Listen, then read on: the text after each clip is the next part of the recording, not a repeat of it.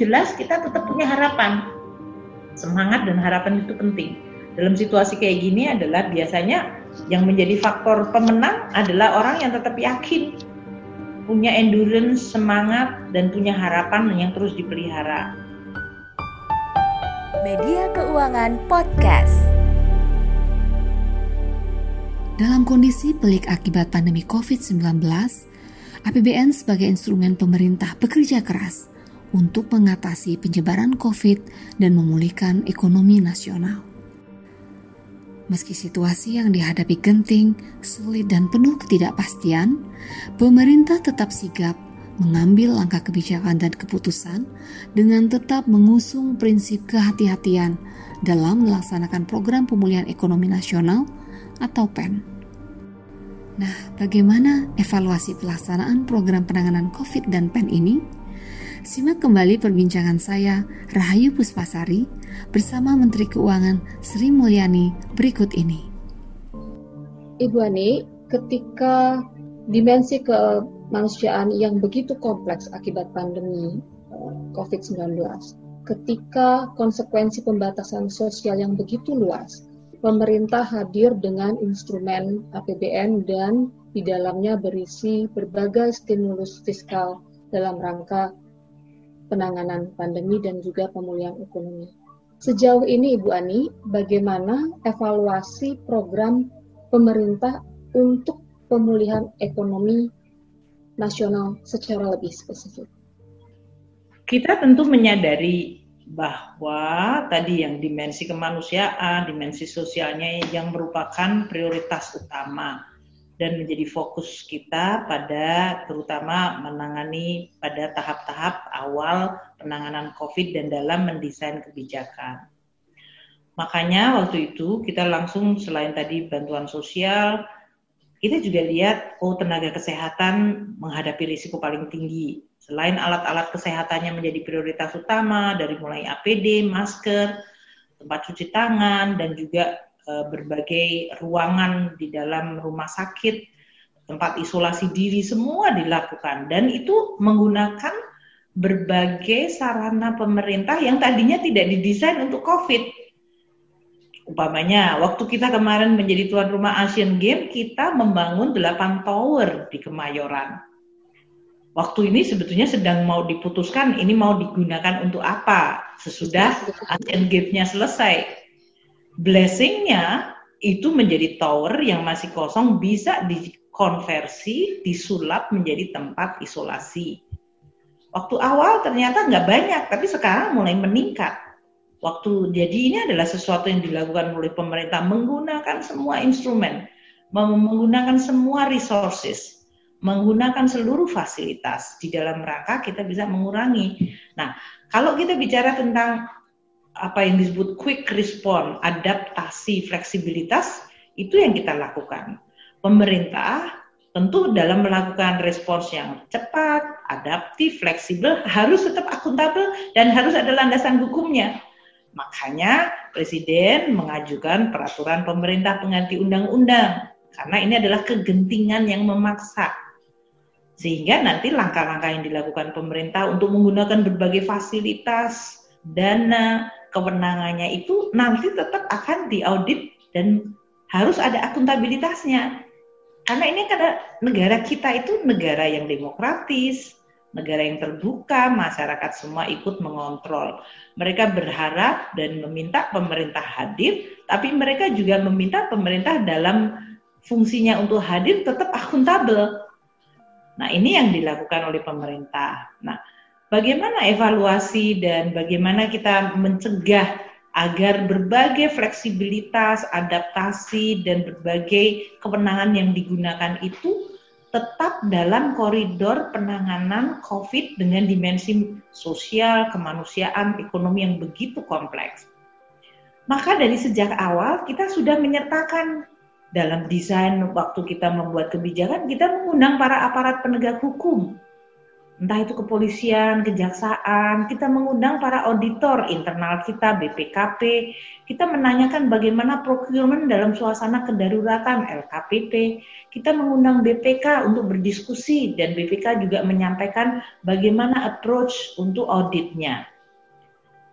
Itu di dalam artinya itu yang disebut sebagai suatu niat baik. Atau yang disebut mens rea-nya kalau istilah hukumnya yaitu kita memang niat baik. Ini loh kondisi pelik yang kita hadapi. Kita harus cepat kita harus betul-betul membuat keputusan. Namun kita tahu kadang-kadang datanya nggak komplit. Sistemnya nggak siap. Ya siapa yang siap bahwa tiba-tiba seluruh pemerintahan harus bekerja dari rumah? Oleh karena itu kalau datanya belum sempurna sistemnya tidak selalu siap. Namun itu tidak boleh menjadi alasan untuk tidak melakukan langkah-langkah pasti ada risikonya. Namun dari awal kita sudah tahu risiko itu kita komunikasikan. Gimana caranya? Maka muncullah berbagai ada yang mendampingi, ada yang kemudian melakukan dan di dalam era teknologi, ya? teknologi sekarang kan luar biasa, Puspa. Teknologi informasi, maka kita bisa menggunakan teknologi itu untuk mendesain kebijakan yang lebih instan namun mendekati baiklah kalau kita belum sempurna gitu. Dengan mengatakan ini loh yang kita lakukan. Nah, maka pemerintah kemudian menyampaikan ini loh uang 695 triliun hampir 700 triliun alokasinya untuk belanja kesehatan sekian, untuk sosial sekian, untuk UMKM sekian, untuk insentif usaha sekian, untuk membantu pemerintah daerah sektoral sekian, untuk dunia usaha sekian. Dan masing-masing bahkan kita rinci nggak cuma satu bungkus gede-gede ya itu bagian dari transparansi niat baik untuk tetap bertanggung jawab namun tidak menghalangi kita membuat keputusan. Kalaupun keputusan ini tidak sempurna tidak lengkap namun kita menunjukkan ini niat baiknya ini yang ingin kita capai. Dan ini yang mungkin menjadi salah satu resikonya. Nah resikonya itu kemudian kita minta didampingi. Makanya kalau di desa kita minta aparat penegak hukum, uh, apakah bahkan TNI Polri untuk mengawal. Di sana ada Babinsa, Babin Kamtipmas. Kalau di tempat-tempat itu kita membuat uh, seluruh uh, apa desain kebijakannya dijelasin, disampaikan di dalam media massa, menyampaikan di TV, kita menggunakan semua media sosial, semua di-load, di-upload supaya masyarakat tahu. Itu pun dalam situasi gitu masih saja ada masyarakat yang tidak tahu. Masih saja ada masyarakat yang mendapatkan informasi yang tidak benar. Karena memang masih saja ada pihak-pihak yang ingin membuat dan melakukan disinformasi, misinformasi. Jadi memang ini dalam kita selalu tidak punya ilusi bahwa dalam situasi yang sama kegentingan itu semua orang tiba-tiba menjadi baik hati dan semuanya ingin berniat tulus selalu ada elemen orang-orang yang punya niat tidak baik dan oleh karena itu kita juga harus menyadari dan waspada terhadap elemen-elemen tidak baik ini. Nah, evaluasinya sampai sekarang kalau kita lihat ya seperti bantuan sosial atau mungkin pertama kesehatan dulu Puspa. Waktu kita mengatakan presiden, waktu itu bulan-bulan Maret, Bapak ini waktu itu bahkan kita sudah mendengar ada dokter yang sudah meninggal. Dan mereka langsung ada di garda terdepan. Presiden waktu itu diskusi menyampaikan, Bapak kita memberikan tenaga kesehatan bantuan dari mulai insentif untuk mereka karena bebannya meningkat dan bahkan apa yang disebut asuransi untuk uh, uh, kes, uh, kematian.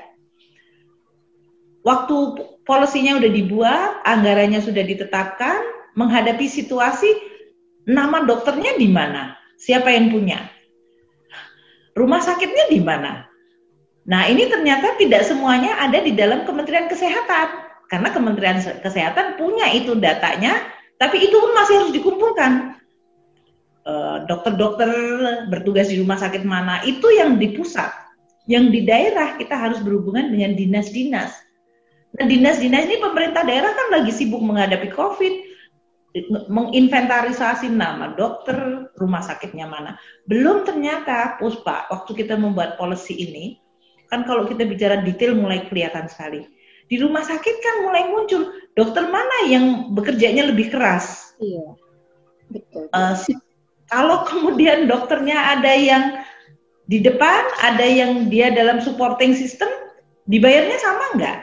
Belum nanti kita bicara apakah cuma dokter, bagaimana dengan perawat, bagaimana dengan aparat kesehatan yang non dokter dan perawat. Kan mereka di rumah sakit, mereka juga menghadapi risiko. Jadi kompleksitas itu harus diformulasikan. Kita menyampaikan ya silahkan ke Menteri Kesehatan bicara dengan semua dinas-dinas, mereka mengumpulkan data dulu, kemudian baru bicara tentang gimana cara bagi insentifnya itu. Luar biasa. Makanya kan kelihatan waktu itu, walaupun insentifnya sudah diumumkan dari mulai bulan Maret akhir, awal April, betul-betul banyak dokter tuh baru menerimanya tuh bulan Juli, ada bahkan Agustus. Karena tadi kerumitan itu. Jadi saya selalu mengatakan dalam suasana kegentingan, emergensi, kebersamaan, saling percaya itu sangat membantu sekali. Itu baru tenaga kesehatan, dokter, bagaimana untuk pengadaan APD, siapa yang membeli, apakah BNPB atau Menteri Kesehatan, bagaimana mendeploynya, itu sesuatu yang luar biasa yang harus dilakukan. Kemudian masalah tadi bantuan sosial yang saya sampaikan, ternyata bantuan sosial sekarang ini selama ini datanya diupdate-nya oleh pemerintah daerah dan banyak yang datanya belum diperbarui, Puspa.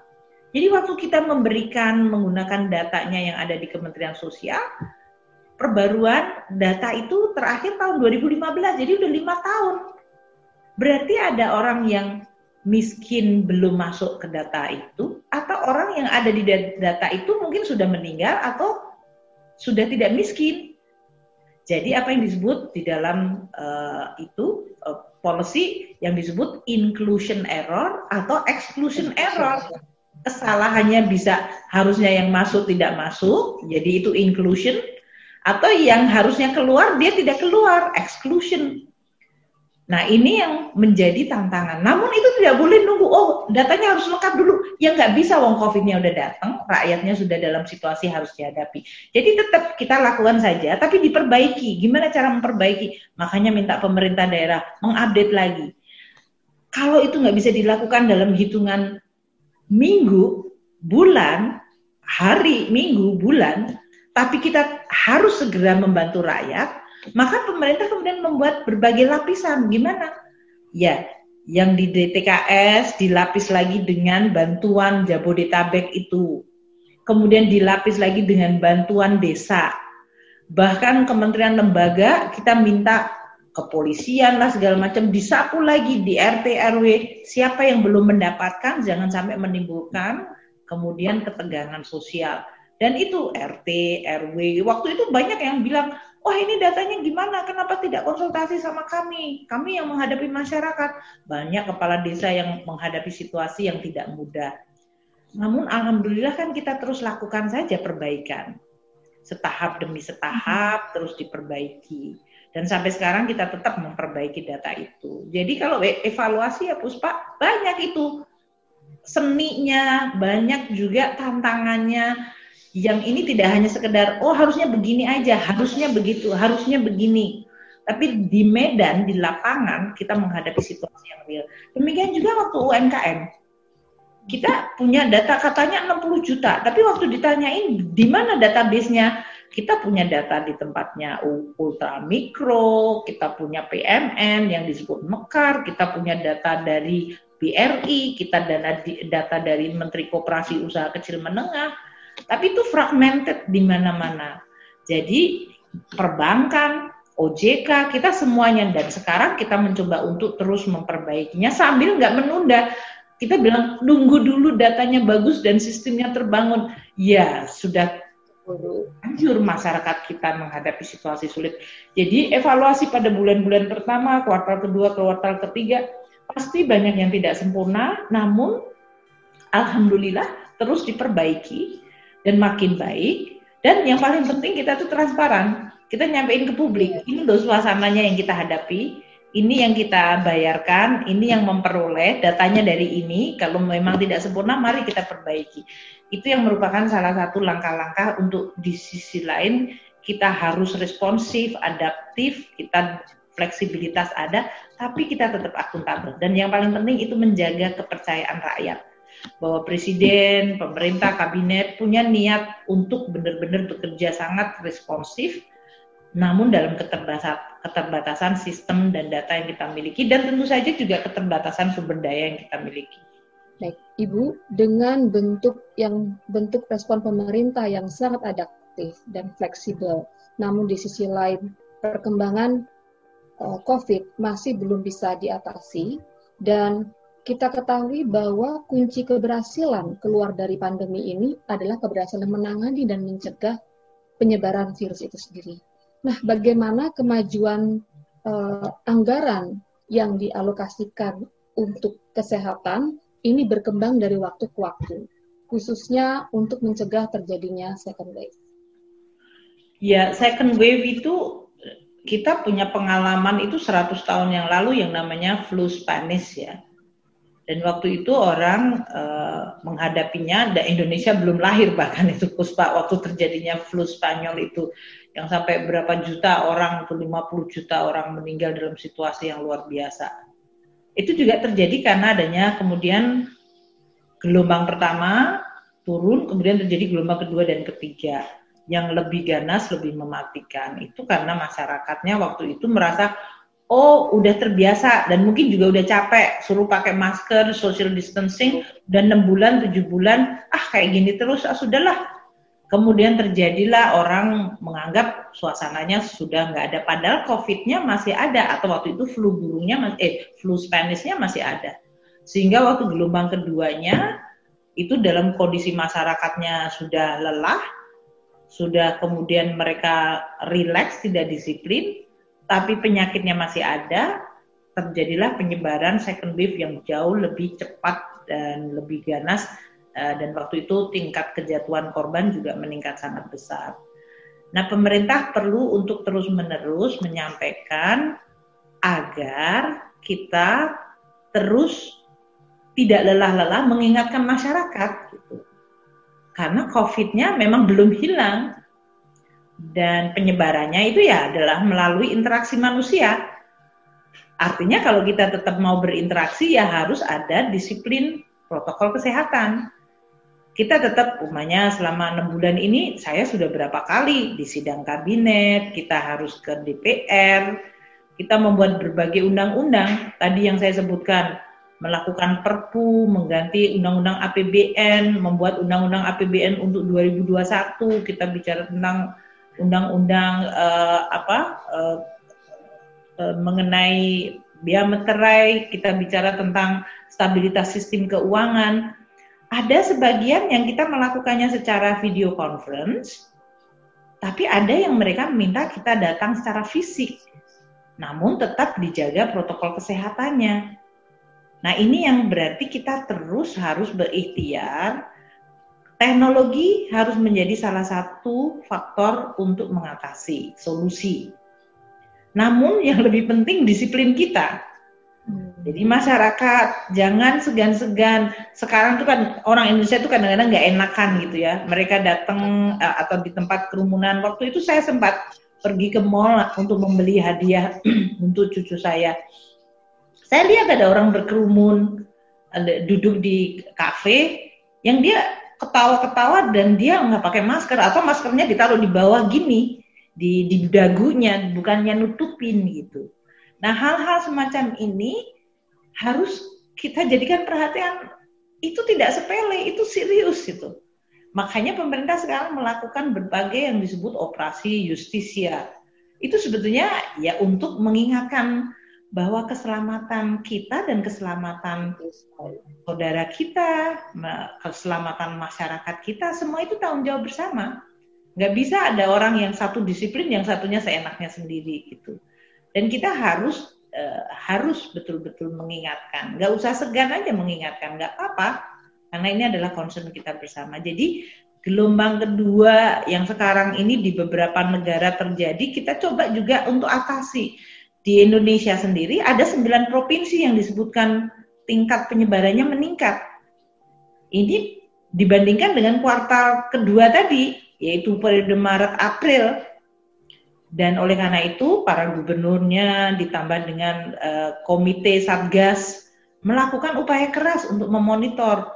Waktu itu dikhawatirkan di DKI terjadi jumlah rumah sakit, tempat tidur, kapasitas dikhawatirkan tidak akan memadai. Maka kita semua turun tangan dari pemerintah pusat semua kementerian turun tangan, nggak cuma Kementerian Kesehatan, Menteri BUMN menggunakan semua fasilitas BUMN BUMN untuk bisa melakukan dan mengatasi masalah isolasi mandiri, isolasi di tempat yang disediakan pemerintah menggunakan kapasitas-kapasitas.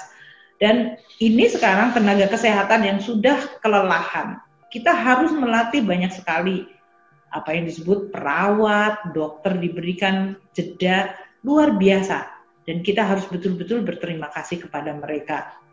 Mereka itu harus menekan sebagai manusia biasa, mereka juga tahu dan takut terkena kan, tapi mereka harus berhadapan dengan para pasien. Dan mereka juga punya keluarga. Mereka pulang dia khawatir. Jadi ini sesuatu yang kita sebagai manusia memiliki empati dan simpati yang luar biasa terhadap semua yang bekerja extraordinary pada situasi ini. Kemudian ini salah satu kekuatan Indonesia juga Bu ya. Betul. Dengan jiwa empati dan keluargaan. Royong, kita punya solidaritas. Yang kita sebutkan tadi, Puspa, di awal-awal waktu COVID terjadi, orang tiba-tiba tutup semua dan orang lihat, waduh ada warung di dekat rumah saya yang sekarang dia nggak bisa ada yang membeli. Ada yang berinisiatif mengumpulkan duit terus membeli warung itu dan dibagikan ke masyarakat ada masyarakat yang naruh apa itu bungkus uh, mie instan di pagernya untuk siapa saja yang butuh silahkan mengambil secukupnya. Ini menggambarkan bahwa orang Indonesia itu memiliki spontanitas jiwa sosial, jiwa untuk saling peduli yang disebut gotong royong dan sangat mudah disentuh dengan rasa solidaritasnya ini. Yang ini merupakan aset yang harus kita jaga terus, Puspa. Karena COVID ini ya itu tadi, ini bukan masalah kesehatan, ini bukan masalah punya duit atau nggak punya duit, ini bukan masalah satu kementerian, bukan masalah satu daerah, uh, maka kita semuanya harus bekerja sama. Saya rasa ini yang kita sekarang coba, sembilan daerah yang meningkat, coba untuk diturunkan, kemarin sudah mulai ada lagi statistiknya menurun lagi, Alhamdulillah. Namun itu terus menerus, nanti kita lagi ber, berusaha untuk menekan di sini, nanti akan muncul klaster yang baru, atau kita mengatakan sekarang keluarga pun harus hati-hati. Di dalam rumah pun kalau kita mau kumpul lebih dari yang keluarga inti, mungkin tetap harus menggunakan masker. Itu sesuatu yang untuk orang Indonesia kan, kalau ini cuma untuk seminggu kita barangkali tahan. Ini udah tujuh bulan, 8 bulan, kita mungkin akan menghadapinya lebih dari setahun. Karena orang bicara tentang vaksin, jadi endurance ya daya tahan kita dan kesabaran kita, kemampuan kita untuk terus bekerja sama, tetap disiplin dan yang jelas kita tetap punya harapan. Semangat dan harapan itu penting. Dalam situasi kayak gini adalah biasanya yang menjadi faktor pemenang adalah orang yang tetap yakin, punya endurance, semangat dan punya harapan yang terus dipelihara. Yang mengalahkan kita ya biasanya keputusasaan kita sendiri itu rasa kita bahwa oh kita helpless, tidak berdaya, ah kita udah nyerah, kita kemudian putus asa. Itu adalah kekalahan pertama sebelum dikalahkan sama COVID. Rasa itu adalah rasa yang paling bahaya. Jadi kita nggak boleh, walaupun keterbatasan, walaupun kita melihat ada teman kita yang sudah menjadi korban, ada saudara kita yang kita nggak boleh aja. Sebagai manusia kita tetap terus bersemangat, berikhtiar, doa jelas. Kita semuanya berdoa terus. Kita berikhtiar. Nah ini yang harus kita terus uh, lakukan. Karena ini seperti yang saya sering sampaikan di jajaran Kementerian Keuangan Puspa ini kayak kita ibaratnya maraton tapi intensitasnya kayak sprint. Kalau sprint kan kita 100 meter, 200 meter gitu kan, kita tahu itu jaraknya dekat, makanya kita habis. Ya larinya semua sekuat tenaga, eh, sekuat tenaga secepat mungkin gitu, karena ujungnya kita tahu finish lainnya deket. Eh ternyata kita harus lari kenceng, tapi ternyata harus 45 kilo. Dan belum tahu Bu, apakah lebih dari Dan itu? apakah benar itu 45 kilo? Benar jadi itu memang mental ya kita sedang diuji betul, kita diuji betul gitu. Dan uh, kita berusaha untuk terus uh, saling menyemangati, saling mendukung